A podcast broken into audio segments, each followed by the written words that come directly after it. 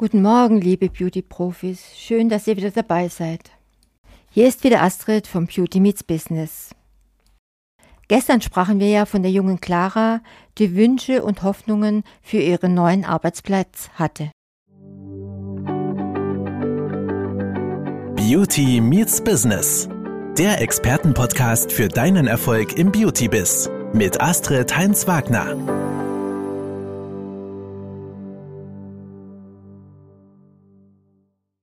Ja, und sprechen wir doch mal über Mentor und Mentee. Für einen ganzheitlichen Einlernprozess wäre eine Patenschaft gut. Sprich, eine erfahrene Kollegin, die Mentorin, die der Neueinsteigerin, der Mentee zur praktischen Wissensübertragung zur Seite gestellt wird. Schrittweise würden beide den Wissenstransfer parallel zum Tagesgeschäft in Gang setzen, ohne Leerlauf und ohne große Kosten für das Institut.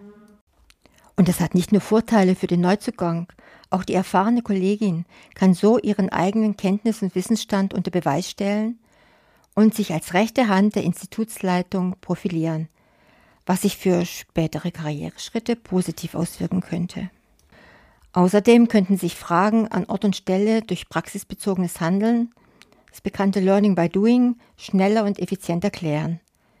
Darüber hinaus wäre die Teamnähe gegeben und damit die Beschleunigung des Integrationsprozesses.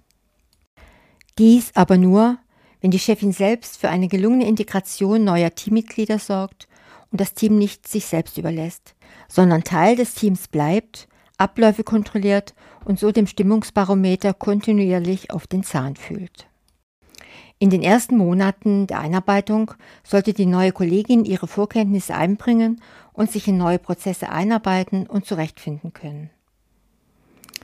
Hilfreich sind erprobte Regelwerke, die dabei helfen, erbrachte Leistungen und Verhalten zu dokumentieren, um sie zu einem späteren Zeitpunkt abrufen zu können. Quasi als Nachschlagewerk bei Gehaltsverhandlungen oder zur Ausstellung von Zeugnissen beispielsweise. Die Rede ist vom Einarbeitungsbogen, dem Leistungsnachweis und dem Feedbackbogen. Alle drei Regelwerke geben Auskunft über einzelne Entwicklungsstufen, werden schriftlich dokumentiert, unterzeichnet und sind stets abrufbar, auch nach vielen Jahren noch.